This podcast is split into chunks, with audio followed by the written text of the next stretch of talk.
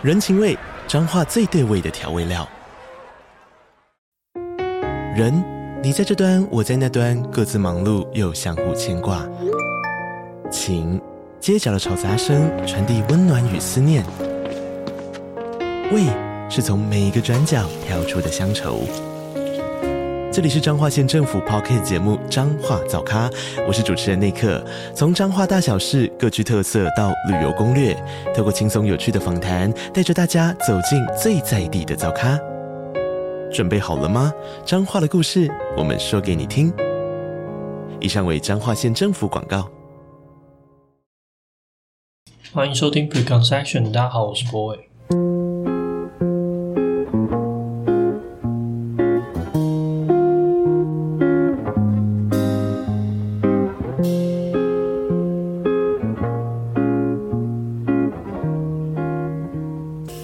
收听今天节目。好，那个上个礼拜我有问，在结尾的时候问大家一个问题嘛？我觉得我好像找到一个比较相对比较舒服的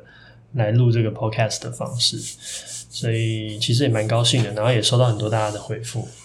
但我我有发现一件事情，就是嗯，因为可能是因为我问的问题没有很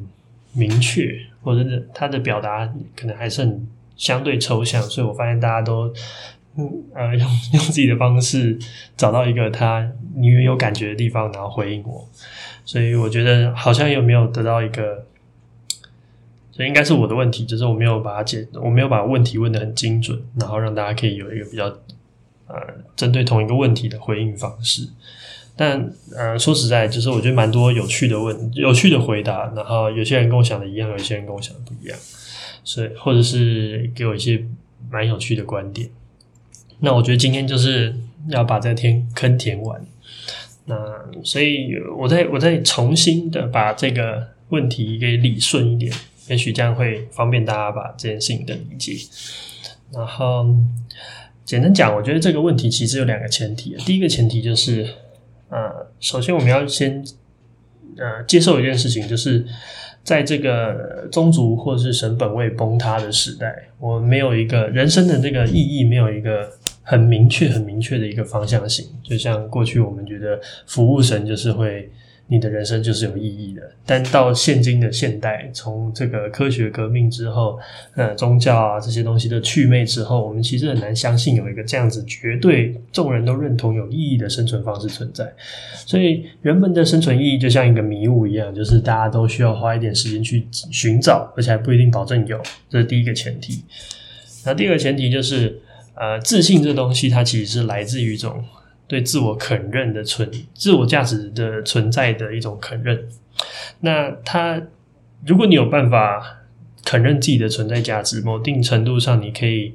呃，至少认为在有一些方面，或是某呃某一种你可以接受的呃幅度里面，你对呃你的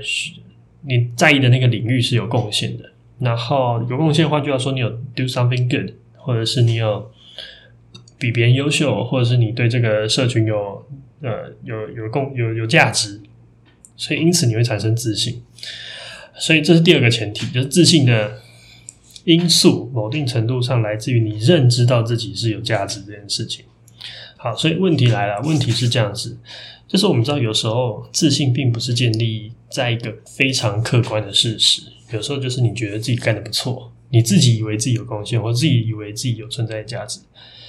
但也这在这，或是他甚至有时候建立在一种非常模糊，或是一种你知道有点相对飘渺的感觉之中。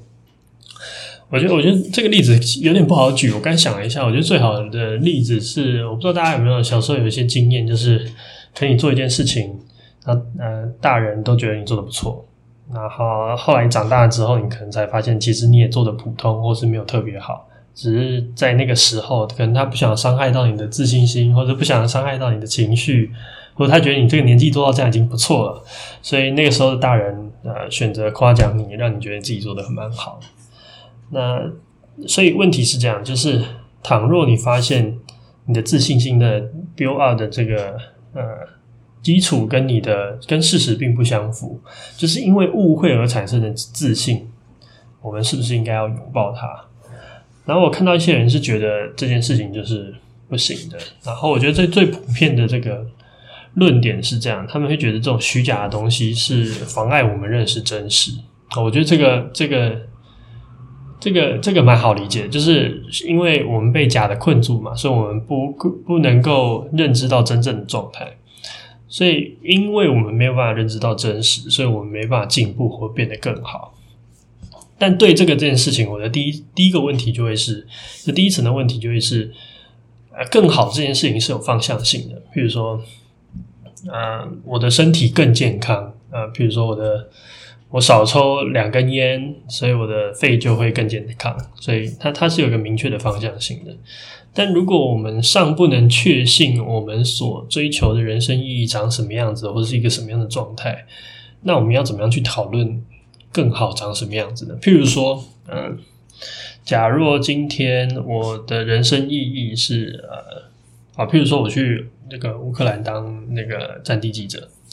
那我可能我的所有的人生意义的建立在于我是不是有办法把这些消息。呃，更好的传递出来。那更好的传递出来这件事情，它什么 request 的一些条件，可能就跟呃安全的活着这件事情，有时候会有点冲突，或者是他可能要牺牲一些东西，是会影响到更健康的活着这件事情。所以，更好这件事情必须要建立在你有一个很明确的呃追求的目标，或是很明确的人生意义的信仰值。信仰的状态，你才有可能去讨论更好。但是，倘若我们的状态是没有办法那么明确，人生意义的内容是什么？那我们要怎么样知道？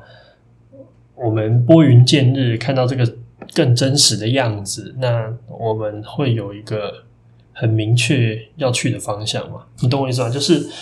当这件事情不明朗的时候，这个拨云见日，这个厘清真实还有意义吗？这是第一层嘛，然后第二层就是，我觉得再再往下讨论一层，就会变成是说，我们要如何认识我们自己，就是我们如何认识我们自己的很大一部分，其实会影响我们自己人生的进程。换句话说，如果我从小就觉得我是一个。啊，一个英文天才，那但可能只是因为我跟我的同学们，当时的同学，小学的同学相比，我可能表现得还不错，但我就一直对我自己有这样子美丽的误会。那也许我今天英文不会这么差，或是我可能会有更多对英文的兴趣，更多对外文书的阅读经验，然后也正向回馈到我的人生里面，所以因此我的英文变好。就是我想讲的事情是，很多时候是我们先误以为自己可以飞，所以最后才会造出飞机的。那这样子的自信，难道不是一种前进的驱动力吗？所以，如果你破坏了这样是虚假的自信，或是事实上你告诉一个呃三年级的小朋友说，你的英文是 bullshit，你根本就一点都不好，你跟呃美国人比起来，你的英文烂多了。对，但但是这件事情到底这个时候告诉他，或者是让他破坏，他有一个正。更清晰的现实认知这件事情，到底是帮助他还是害了他？就是这件事情到底是有没有办法帮助他可以成为一个更有意义的状态，或是帮助他让他呃更接近你们呃所谓的一个更好的状态？难道难道这样子的虚假的认知，或是这种不一定真实的自信来源，不是一种前进的动力吗？这是第二个，我觉得。可能我会觉得不太想的不太一样的地方，然后最后一个我觉得是相对釜底抽薪的，就是我觉得这个就是我们认知的世界，呃，何尝不是我们感知的结果？呃，这就我觉得这这个这件事情，大家可能要稍微想象一下，就是。我们其实，你现在看到的世界，或是你摸的东西，或是你感受到的鸟语，或是你呃是感受到的这个气温，通通都是呃我们的器官，然后不管是五感或者是什么样子的方式，然后在我们的皮肤上，或是我们以为有皮肤上，然后我们感受到一个真实，但这个真实事实上也是我们。感知的结果，然后透过人体器官，然后外在的刺激变成一种化学物质，然后经过传导，最后脑传到我们的脑袋里面，然后我们脑袋认为告诉我们说：“哎，这个世界是这样存在的。”但如果是我们是经过这样子的方式，那我们何尝不能保？我们怎么能确定我们所感知到这一切真的是外在真实的世界？有没有可能只是一个一连串的错觉，或者说我们我们现在人人在一种梦境里面，然后我们以为我们如此的真实？其实其实有点像那个什么啊，做过梦蝶啊，或者是啊，或是这种。我我我不知道大家有没有做过那种非常真实感、真情实感的梦，就是我我小时候好像听人家做过一种梦，就是他在梦里面跑步，然后跑了很久，跑到后来 他自己觉得很累，然后隔天早上起来觉得自己完全没有睡到。就是我不知道大家有没有这样子的人生经验，但是我觉得我们怎么能确定我们所认知到的事情是一种真实的客观存在？还是所谓的客观，只是建立在多数人的主观上面。那如此一来，那真实是不是又消失了？就是我们不可能真正遇得到，或是把握得住真实，而是一种呃共识、多数决，或是绝大多数决这样子的这个状态。对，我我觉得讲到这边，大家可能会认为我是要。我是维持，我可能大家可应该说，大家应该很容易可以感觉到，我会觉得要维持这种虚假自信，或是更纯粹一点的立场，就是我觉得我可能会被认知到，我认为真实的重要性其实是很低的，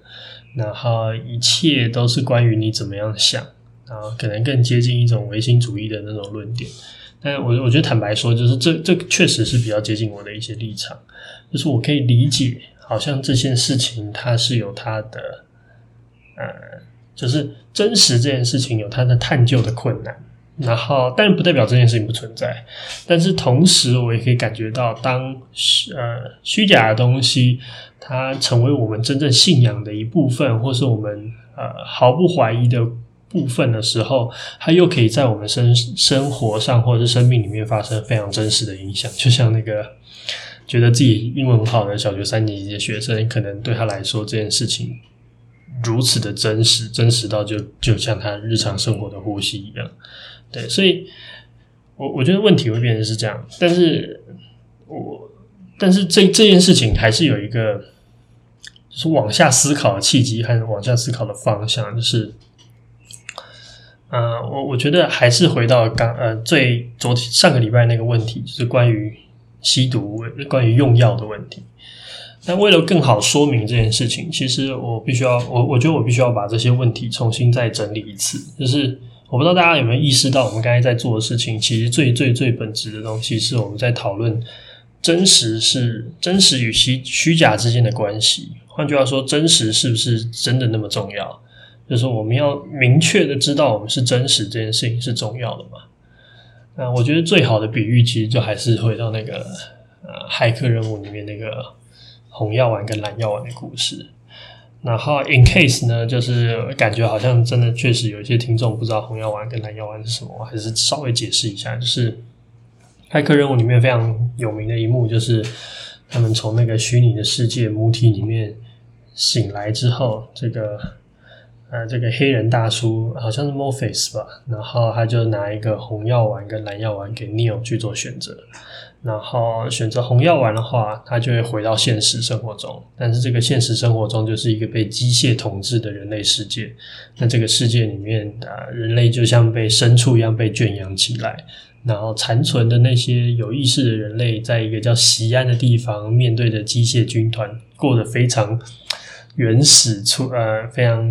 呃怎么讲，就是那叫什么词啊？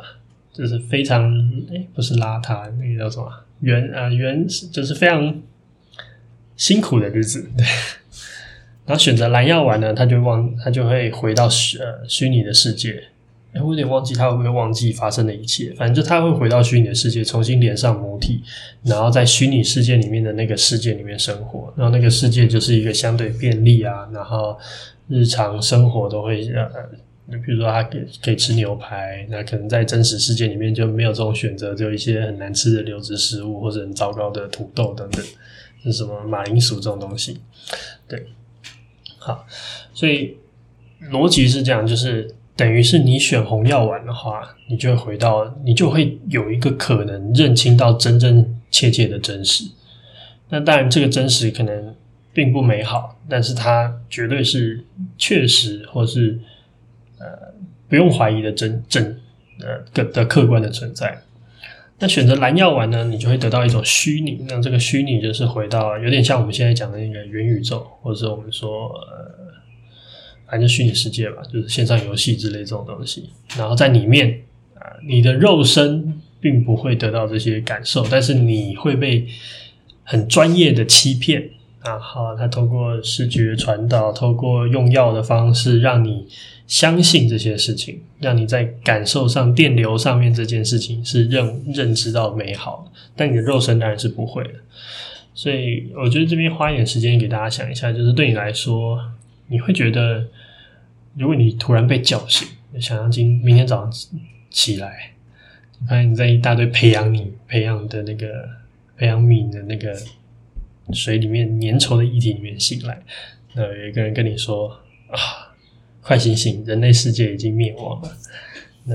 你如果愿意加入我们，你就吃下这个红药丸。但是接下来你就要跟我们一起面对荒芜的世界以及机械大军的追追杀。然后，倘若你觉得这一切太崩溃了，你就吃下这个蓝药丸，你就回去你的培养皿里面躺着。然后你在意识，你的意识会得到一个还不错的生活状态，但是。你的肉身会在这个培养皿里面一辈子这样子，所以不知道大家会觉得哪样子的选择是比较好的。那原则上啊，就是我觉得选择蓝药丸，它就有点像回到这个元宇宙嘛，然后选择红药丸，你就会得到一个苦难但真实的世界。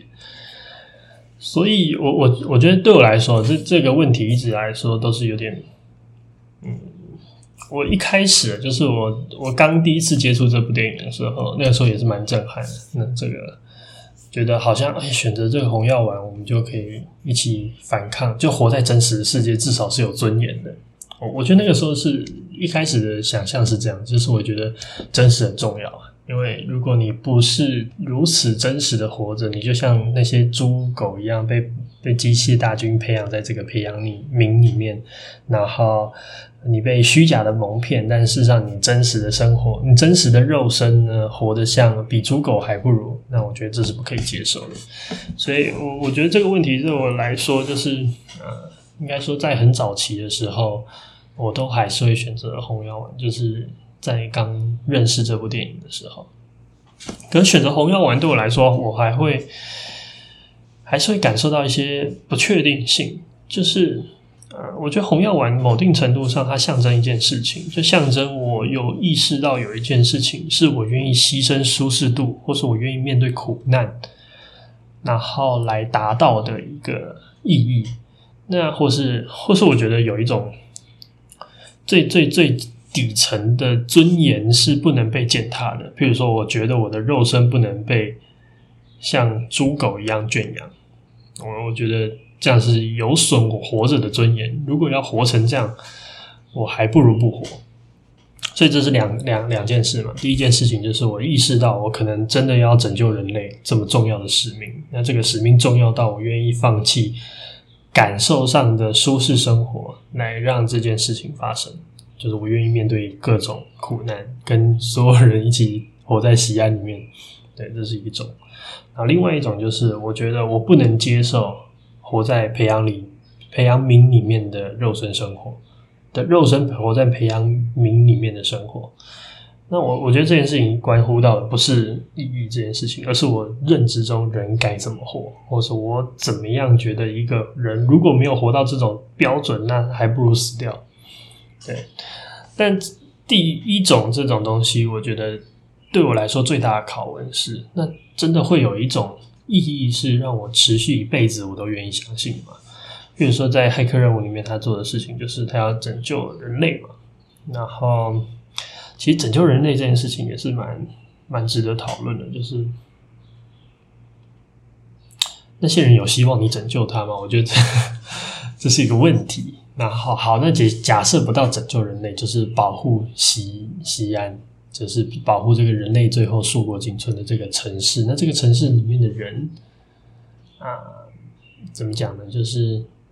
如果你不醒来的话，那他们也会有。就是你为什么他们会变成你需要保护的对象？就是这件事情原本你不需要做这件事情的，那你为什么要做这件事？所以我觉得，我觉得，我觉得最大的问题会是，如果真的有一件事情，你可以愿你愿意持续一生，然后都不断相信这件事情是有意义去执行的，或是你有有可能会觉得动有什么有什么事情你会完全不不觉得动摇。甚至在整个过程之中都甘之如饴。对，我觉我觉得这件事情对我来说还是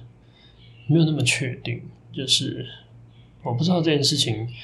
是不是一件，我我觉得应该是很难的。就是甚至我不一定以我目前的人生的进程来说的话，我会觉得，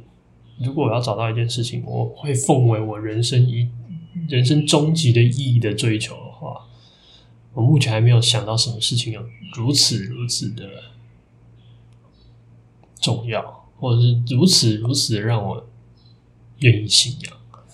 因为，譬如说，嗯，譬如说，如果今天拯救，我觉得拯救人从来就不是一个那么那么精准的好理由。因为什么叫做拯救，以及被拯救的人想象中的被拯救的样子，跟其实还是有时候会有一些冲突。但我想讲的事情是，我觉得这件事情还是比我想象中的困难。然后第二层就是刚才讲到尊严这件事情。然后我觉得尊严其实跟前面那一件事情还是有点关系。尊严它牵扯到的东西就是一种人认知中最最最最基本应该有的权利。然后如果你消失了这些权利，你就觉得那跟死了没没什么差别。可是。这个问题最大的问题来自于，就是你必须要意识到你消失这些权利，你才会知道你没有拥，你并不拥有这个权利。所以，如果你回到这个母体的过程之中，你并不觉得你正在被圈养，你可能在精神意识上能够自动走跳，那是否你还是觉得这是一个不可以被接受的状况？所以那个时候我还会。我不知道我从什么时候开始，反正从一阵子时候开始，我问我周围的朋友，他们都 慢慢的选择不吃红药丸，就慢慢开始愿意吃蓝药丸。那我觉得这件事情也是也是蛮有趣的，就不知道大家现在是在红药丸还是蓝药丸的状态。所以红药丸对我最对对我来说最大的问题是这个，就是我到底怎么样肯认一个意义，可以让我不断的相信，不断的相信这件事情是有意义的，就是。这是对我来说比较大的问题，因为如果没有找到一个永远都会有意义的的信仰或者信念，那我就找不太到我要受那些苦的理由，就我没有找到愿意牺牲的原因，那那些牺牲就会变得格外的痛苦。然后另外一层呢，就是选择蓝药丸。那选择蓝药丸，我觉得某定程度上，它就是选择一种相对。快乐的状态嘛，但当然他也不会永远快乐。而且我觉得蓝药丸某定程度上，它还会有一个前提，就是它的快乐是跟红药丸相比的。嗯，当当你习惯了蓝药，习惯习惯了蓝药丸，那里面的那种快乐，那你还会觉得快乐吗？呃，我觉得这个有点像是，如果你从小到大都丰衣足食，那你可能很难体会。今天晚餐有东西吃这种事情的快乐，但可能相对于一个出身贫寒的孩子来说，今天晚上有一个热腾腾的什么食物，对他来说是一种不可思议的快乐。就是快乐这件事情，好像也是比较来的啊，有点岔题啊。但是我真的想要觉得蓝药丸对我来说最大的疑惑点，或者是最大的。思考点就会是，我觉得选择蓝药丸，它跟选择吸毒到底有什么不一样？就是，呃，在这个跟机器连接的身体里面，你活在培养皿里面，然后你就在做梦嘛，然后你跟机器连在上面，你就像在做梦，也像在，我觉得某定程度上，它就像吸毒的人嘛，就以我们认知中的吸毒的状态的话，他们也是。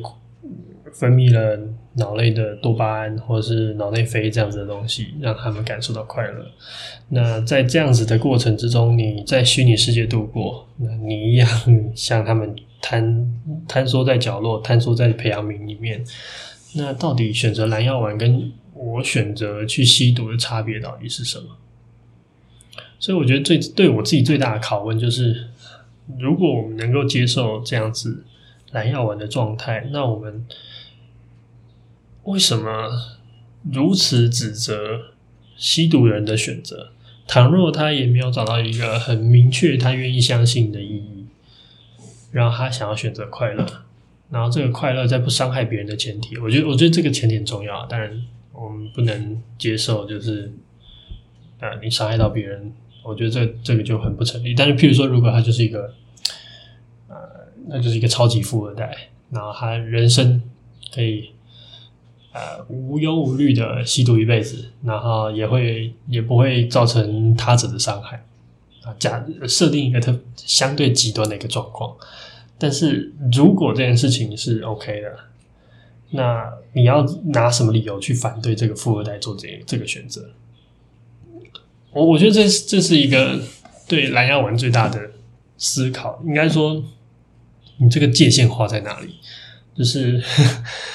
呃，冲入元宇宙跟吸毒的界限是什么？这个如果大家有在相信元宇宙的话，不要讨厌我。但我想要讲的事情是，如果你觉得吸毒是可恶的，然后你觉得元宇宙是充满现实梦境般的幻想 （dream come true） 的话，那是不是可以请教你？这两件事情的界限在哪里？就是什么事情让这两件事情不同了？所以其实我坦白讲啊，就是我对吸毒这件事情的道德道德感非常薄弱。就是如果呃前以前会有一些什么明星吸毒啊，然后吸大麻或者是吸什么什么东西的，啊，只要他不是在伤害别人的前提之下，我好像找不到一个非常非常明确的理由。告诉他说：“你不能这样做，因为其实坦白说，我觉得伤害身体或者是对健康不利这件事情，并不是一个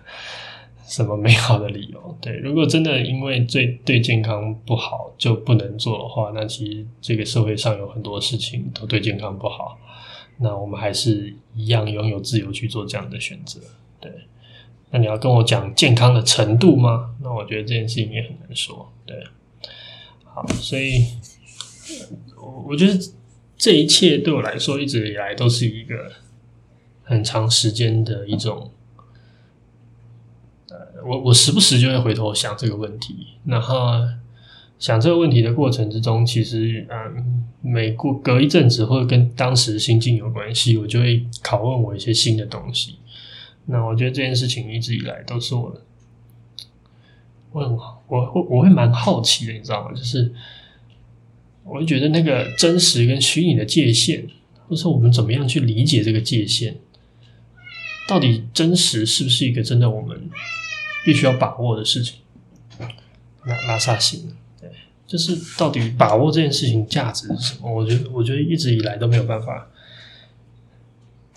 就是对我来说，坦白讲，就是此时此刻的我。也没办法给出一个我非常非常完全确信的理由，所以，呃，但我我觉得我们之前说过嘛，我我觉得我不管怎么样，我就还是要给一个，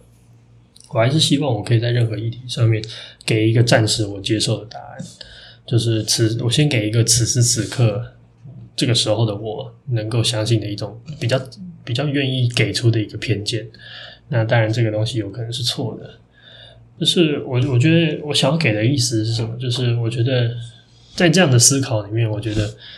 有一个很强烈的感觉，就是绕回刚刚一开始的那个自信与自卑这个议题来讲，就是我们怎么看自己这件事情，其实它有定某定程度上它就不客观。然后，但是因为它这个不客观，其实我们得到一些蛮好的好处，或是我们在追寻客观的过程之中，你又发现有一些阻碍。那我觉得好像。人生命中有非常多事情都是如此，譬如说，我们觉得呃呃美好的事情，可能很多时候其实是一个你的主观的想法，那它并不是一个客观的理由，或者是我们很多时候误以为的状态，但是那个误以为的状态，其实又很大一部分的影响我们的人生。所以更多时候，其实它是在于一个你到底愿不愿意去，你知道，你去打破砂锅问到底，你就有可能幻灭，你就有可能会戳破这个这个这个红色泡泡。那戳破与不戳破之间，你的决定到底是什么？就是不戳破的时候，你可能是快乐的，或者是你可能相对的是觉得自己不错的。但是你好像又有一天，你你在你放弃打破砂锅问到底的这样子的感受的过程中，其实你就有一种潜藏的意识到，也许有一天你是错的。然后那天到来之后，可能你会会非常惊讶，或是你会非常痛苦。